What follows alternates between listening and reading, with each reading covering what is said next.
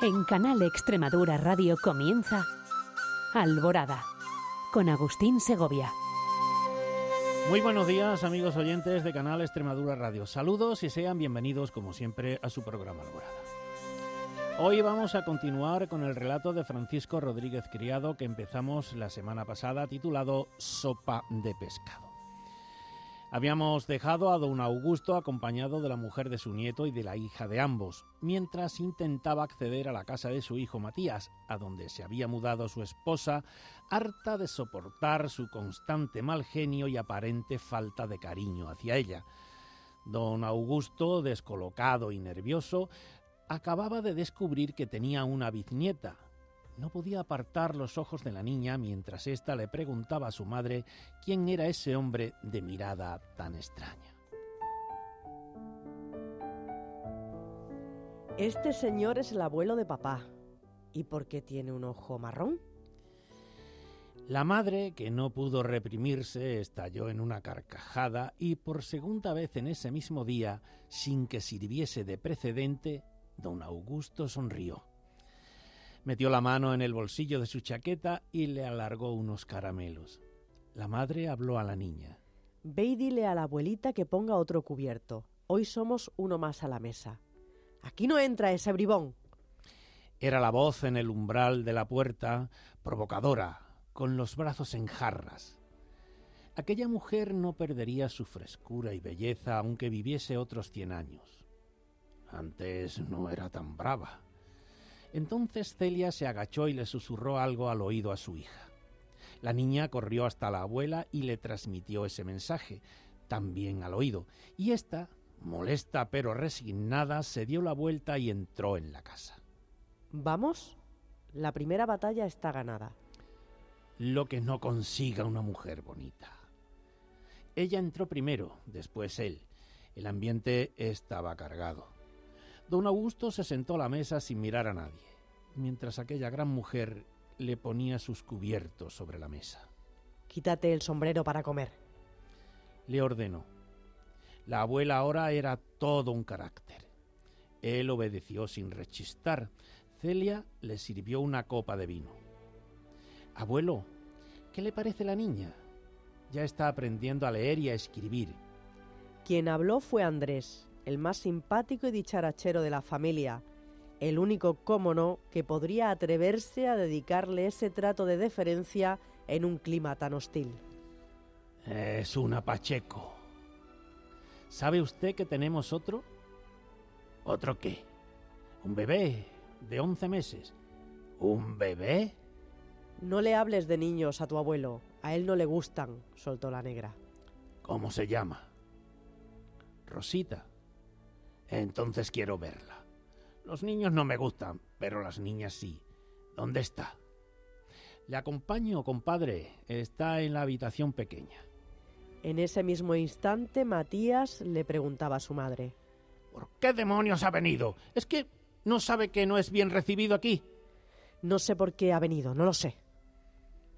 En la habitación, en una cuna diminuta, dormía la niña. Don Augusto se acercó a ella y cogió su manita con delicadeza, temeroso de rompérsela. ¿Y esta, compadre, también es uno pacheco? Está más que cualquiera de los que estamos aquí. Ahora es vuestro deber educar a las dos como se debe. No vaya a ser que alguna os salga comunista, como tu viejo. Don Augusto, algo más relajado, levantaba ya la cabeza del plato. Cuando le vio el fondo, pidió más sopa. Su mujer, ahora menos brava, le miró de soslayo. Cogió el plato y sirvió en él otras dos cucharadas grandes. Aprovecha, no vaya a ser que sea el último antes de que te mueras. A pesar de no ser un hombre de conversación, se animó a decir algo. En casa hay un gato nuevo. Lo vi ayer. Parecía que su comentario iba a caer en un saco roto, pero entonces la niña se giró y preguntó intrigada ¿Y de qué color es? Blanco, como tu falda. ¿Un cafecito? preguntó Celia. No, me voy. Tengo que regar las plantas. Aquello cogió de sorpresa a la negra. Él nunca tuvo sensibilidad para esas mariconadas. Y ya de pie añadió. Si no las riego se mueren.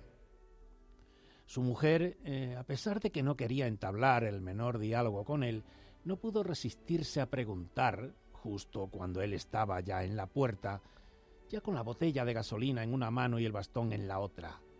¿Has regado la que hay en el patio? Las he regado todas. La grande de la entrada también. ¿La grande de la entrada?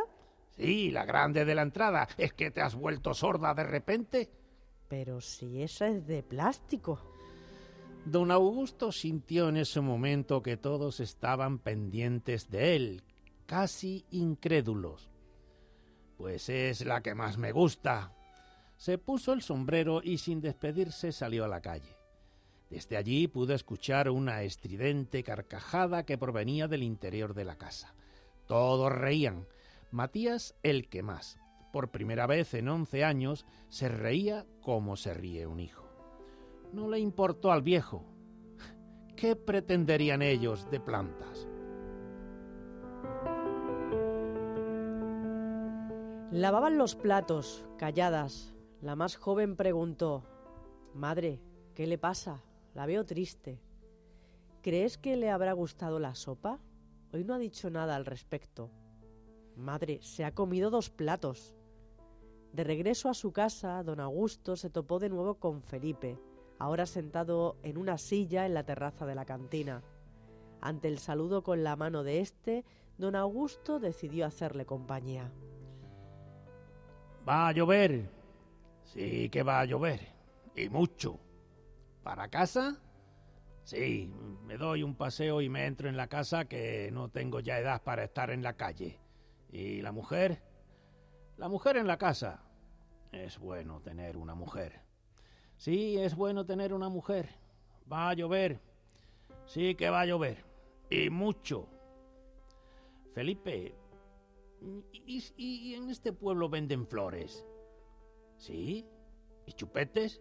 Pues claro, hay que ir hasta el final de la calle, a la derecha, donde están los colmados. Ah, me voy para casa antes de que llueva.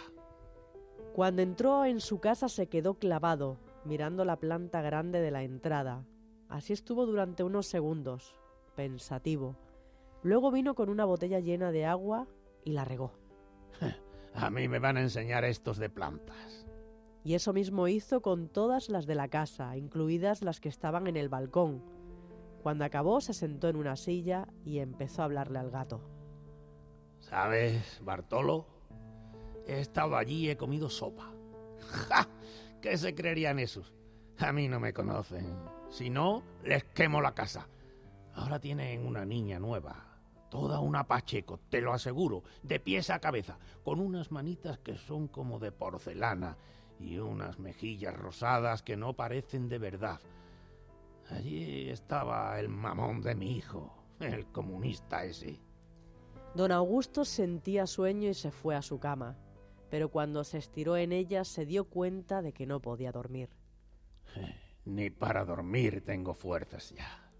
Lo consiguió al cabo de varias horas. Se había abrazado a la almohada tras darle un beso y convencerse a sí mismo de estar acompañado. Una hora más tarde algo le despertó. Sus manos temblaban. Los cuatro días que le habían hecho más largos que el resto de su vida anterior. La puerta chirrió. Sintió vergüenza de sí misma. ¿Qué hacía allí? No lo sabía. Quizás solo había ido para cerrar las ventanas o coger ropa limpia.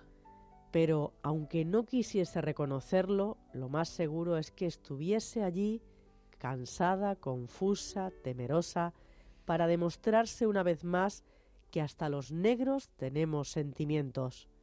Y entonces ese miedo, aquella vergüenza, brotó de su alma como nunca, cuando el viejo refunfuñón bajó y le dijo con una voz tan grave como siempre, pero casi con afecto. Sabía que eras tú. El olor de un negro lo distingo a la legua.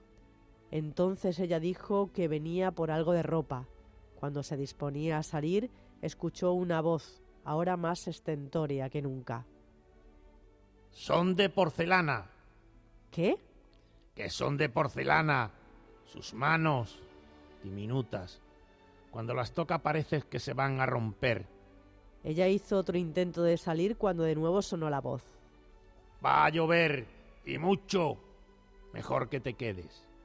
Una vieja no puede caminar así como así bajo la lluvia, como si tuviera 20 años, por muy guapa que sea. Y además, podrías acompañarme mañana. Quiero comprar un chupete. Y cuando ella asintió con la cabeza y subió con él hasta el dormitorio y se quitó la ropa y se puso el camisón y rezó en silencio y se acostó en un extremo de la cama para no rozarle, ya no pensaba en nada. Él, después de una charla consigo mismo, se aproximó a su espalda, la trajo con sus brazos y le dio un beso donde pudo. Así estuvieron varios minutos, sin mirarse, hasta que ella se giró y le preguntó con la emoción contenida de aquella niña inocente de catorce años. ¿Por qué me dijiste que me quedara? No fue por la lluvia.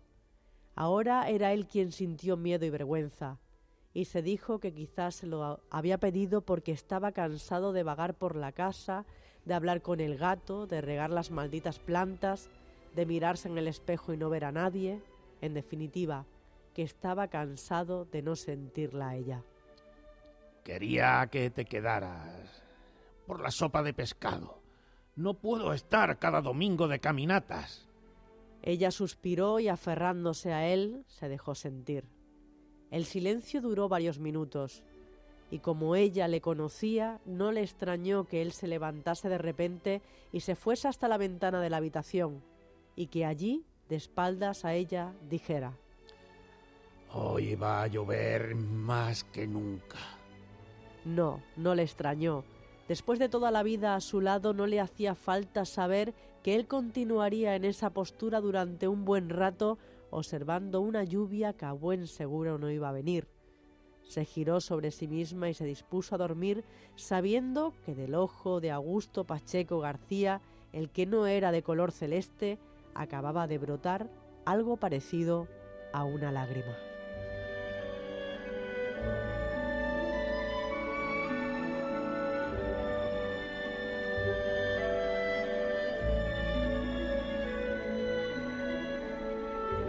Pues esto ha sido todo por hoy, amigos oyentes. Nos acompañó en el estudio Laura Zainos. Los mandos técnicos estuvieron excelentemente manejados por Francisco Rico.